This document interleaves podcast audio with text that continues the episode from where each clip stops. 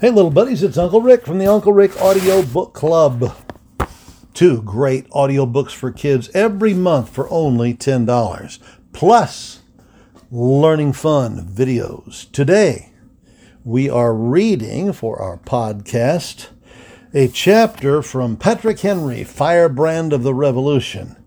If you're a member of the club, go to the video section and you can see a video tour I did of Patrick Henry's actual home in Red Hill, Virginia. It was really, really a cool tour. Okay, the title of this chapter is Treason, Treason. Patrick Henry had been a member of the House of Burgesses exactly nine days when he rocked that dignified body to its foundations.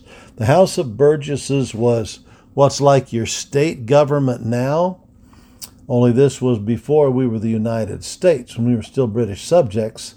And so our colonial government here in Virginia was called the House of Burgesses. It happened on Wednesday, May 29th, 1765, his 29th birthday.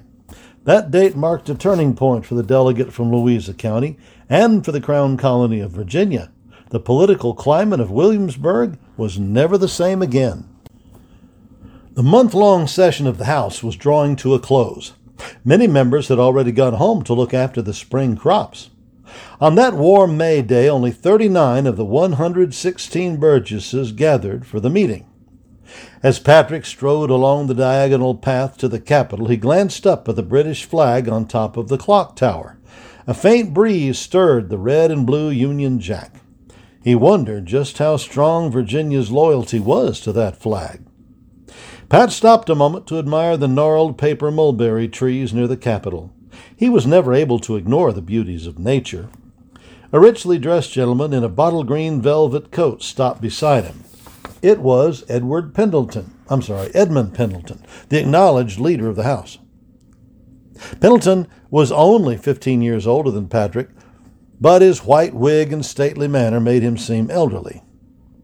Beautiful morning, eh, Henry? I've seldom heard a greater variety of bird calls. Oh, sir, you should let me take you to the wild woods of Louisa County. That's where the birds abound. Abruptly, Patrick changed the subject. Sir, will the stamp tax be brought up today for discussion? Its passage will be noted.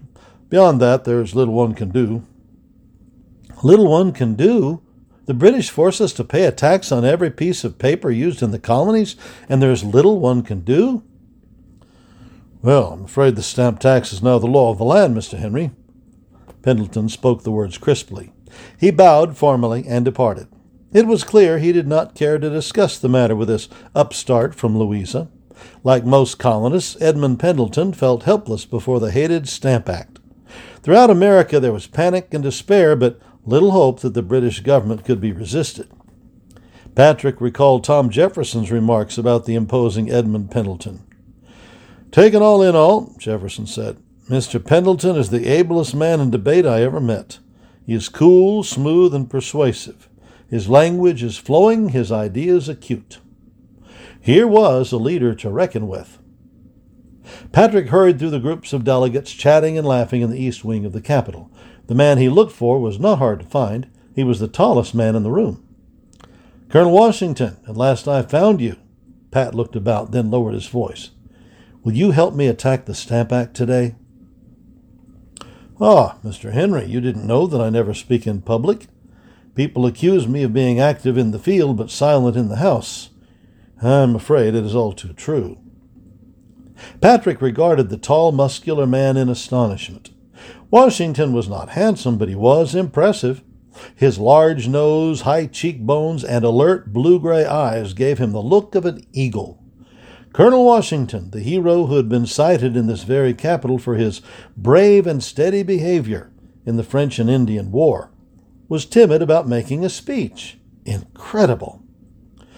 Some people, Washington continued, say there's nothing wrong with the Stamp Act. They argue that the tax money will be spent to defend and protect the colonies. Even James Otis and Benjamin Franklin do not object to it. They will, said Henry, narrowing his blue eyes. But if they don't, I am neither Otis nor Franklin. I am Patrick Henry, Burgess from Louisa County, and I do object. If we need an army, we can pay for it ourselves. Colonel, America has never known anything like this before. The stamp tax will hit the rich and poor, old and young, great and small. Money from every American man, woman, and child will drain into the rich British treasury, and moreover, no American had a chance to vote on this blasted act. Here is ruthless taxation without consent of those who are taxed. By heaven, Mr. Henry, Washington's voice took on the ring of steel. I agree with you. I have not the talent to speak on the subject, but I'm sure my neighbor and attorney, George Johnston, will do so. He is a man of character and a champion of liberty. I'll speak to him at once. The two men grasped hands. They understood one another. John Robinson, the genial Speaker of the House, seated himself in his panel backed chair and called the meeting to order. The Burgesses on the benches before him were an oddly assorted lot. Some were in velvet dress with ruffles and powdered hair. Others wore rough cloth and buckskin. The Tuckahoes, the landed gentry from Tidewater, Virginia, took for granted their control of the legislature. True, there were more upcountry members now, but they were inarticulate and lacked leadership. The Tuckahoes had never been seriously challenged. George Johnston of Fairfax County rose from his seat. Mr. Speaker, with your permission, sir, I move that the House go into the Committee of the Whole to consider the Stamp Act. Patrick Henry jumped up. I second the motion. There was a slight stir of excitement. Consider the Stamp Act? Could one discuss the pros and cons of a law already passed by the British Parliament? A vote was taken and the motion carried. The clerk of the House placed the Speaker's silver mace under the table. Speaker Robinson left his seat, and Peyton Randolph, the Attorney General of Virginia, replaced him as presiding officer. Randolph, large and elegant, presided with heavy dignity. It was the Randolph estate, Tuckahoe, that gave the conservative aristocrats their name. Patrick Henry longed to take the floor at once, but he knew it was proper to let the established leaders speak first. A new member must wait his turn. One by one, the elegantly dressed gentlemen rose to make tame, dignified comments on the Stamp Act. Lifelong obedience to the King of England kept them from radical thoughts. Virginia had, after all, been an English colony for over a hundred fifty years. As Patrick listened, he slumped in his seat. Let us send another memorial to the king and ask him to reconsider, said Edmund Pendleton. May I remind you, said George Wythe, his dark gray eyes snapping, that Mr. Lee and I drew up resolutions of protest last November, which the king ignored. What attention would he pay to protests made at this late date? Even the Massachusetts patriot James Otis says publicly it is our duty humbly and silently to accept the decisions of Parliament. Patrick Henry stared down at his sturdy boots. Virginia could not submit without a protest. It was unthinkable. Slowly and thoughtfully, he got to his feet. For a few moments, he said nothing. He glanced from one member to another. All eyes were fastened on him. Hesitant and awkward, he looked exactly what his drawling accent and plain dress proclaimed him to be a member from the country, out of place with men of the world. Gentlemen, Henry began in a low voice, the stamp tax is going to invade every inch of American life. Picture with me the buckskin bridegroom. Patrick crooked his arm and with a dreamy expression took a few steps as though leading a bride down an aisle. Then he turned toward his bride and he pretended to pull a ring from his pocket. He bent forward as though he were about to slip the ring on her finger. His pantomime riveted the Burgess's attention. With this ring I thee. Pat stopped. A look of dismay spread across his face. The stamp! he cried in mock horror. I forgot the stamp. Hastily he pretended to dig a stamp from his pocket, lick it, and stick it on an invisible license. Then Pat's fine white teeth flashed in a broad smile, and he said lovingly, With this stamp I thee wed. Loud laughter rang through the house. Patrick Henry, actor, had captivated his audience. He bowed his head and let the merriment subside. When the room was utterly quiet, Patrick Henry, orator, spoke. His manner was no longer hesitant, but self possessed. Gentlemen, the Stamp Act has been forced upon us by a sick king. I understand in Williamsburg it is considered ill mannered to refer to King George's fits of insanity in plain words by a sick king and his weak minister, George Grenville.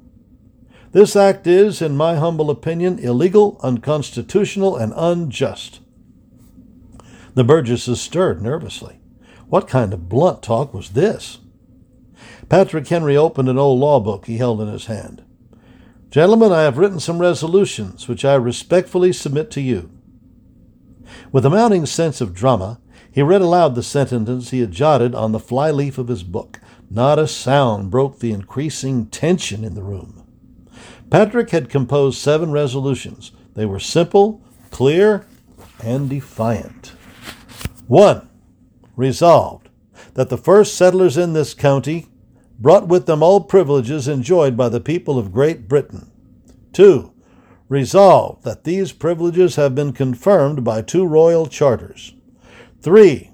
Resolved that self taxation is the cornerstone of British freedom. 4.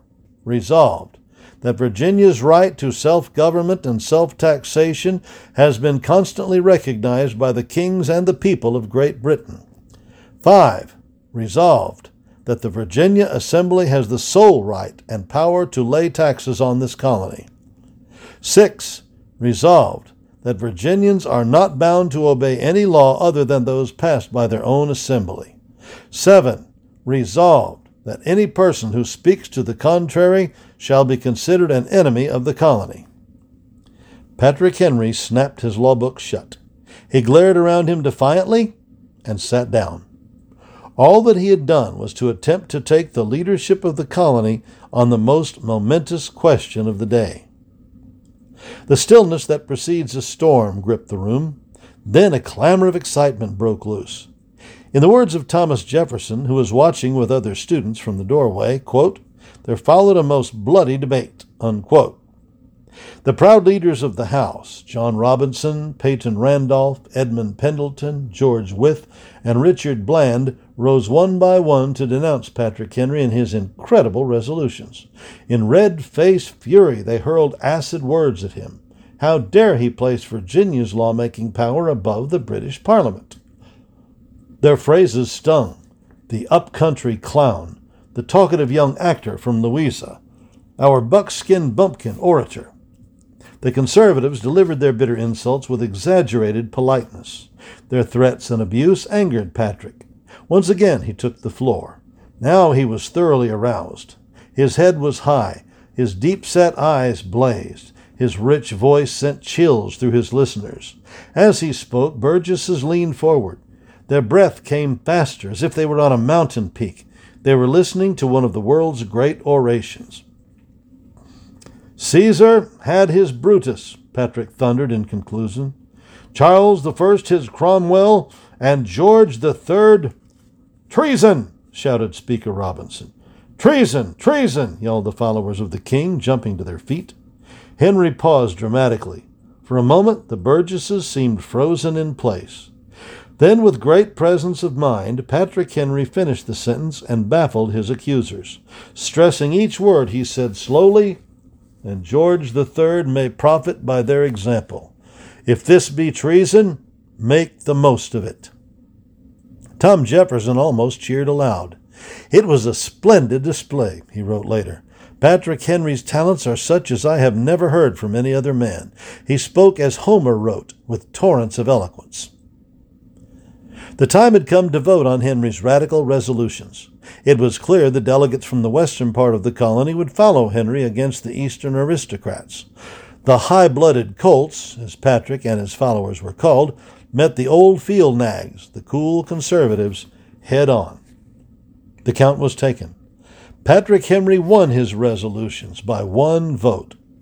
Pat looked toward Tom Jefferson in the doorway and saw a broad smile of congratulation spread across his face. Peyton Randolph rose and strode angrily out of the room, muttering between clenched teeth, By heaven, I would have given five hundred guineas for a single vote.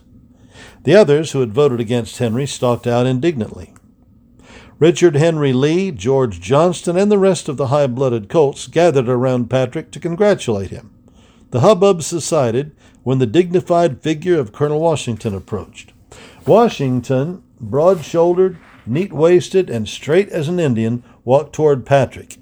He held out his hand and said in a voice everyone in the room could hear, Mr. Henry, today you have put Virginia first in the colonies. And there you have it for today, little buddies. A great chapter from a great book. And with that, I must sign off. Look forward to reading to you again very soon. In the meantime, remember put God first in your life, be a patriotic American, and honor thy father and thy mother. Parents, if your kids enjoyed their visit with Uncle Rick, know that they will love the Uncle Rick Audiobook Club. The Uncle Rick Audiobook Club allows access to dozens more stories, both from history and the Bible, to help your kids learn about godly character. Here's what one parent had to say about the book club My children love the stories, they make history so interesting. My son says it is because of the details that most textbooks don't include.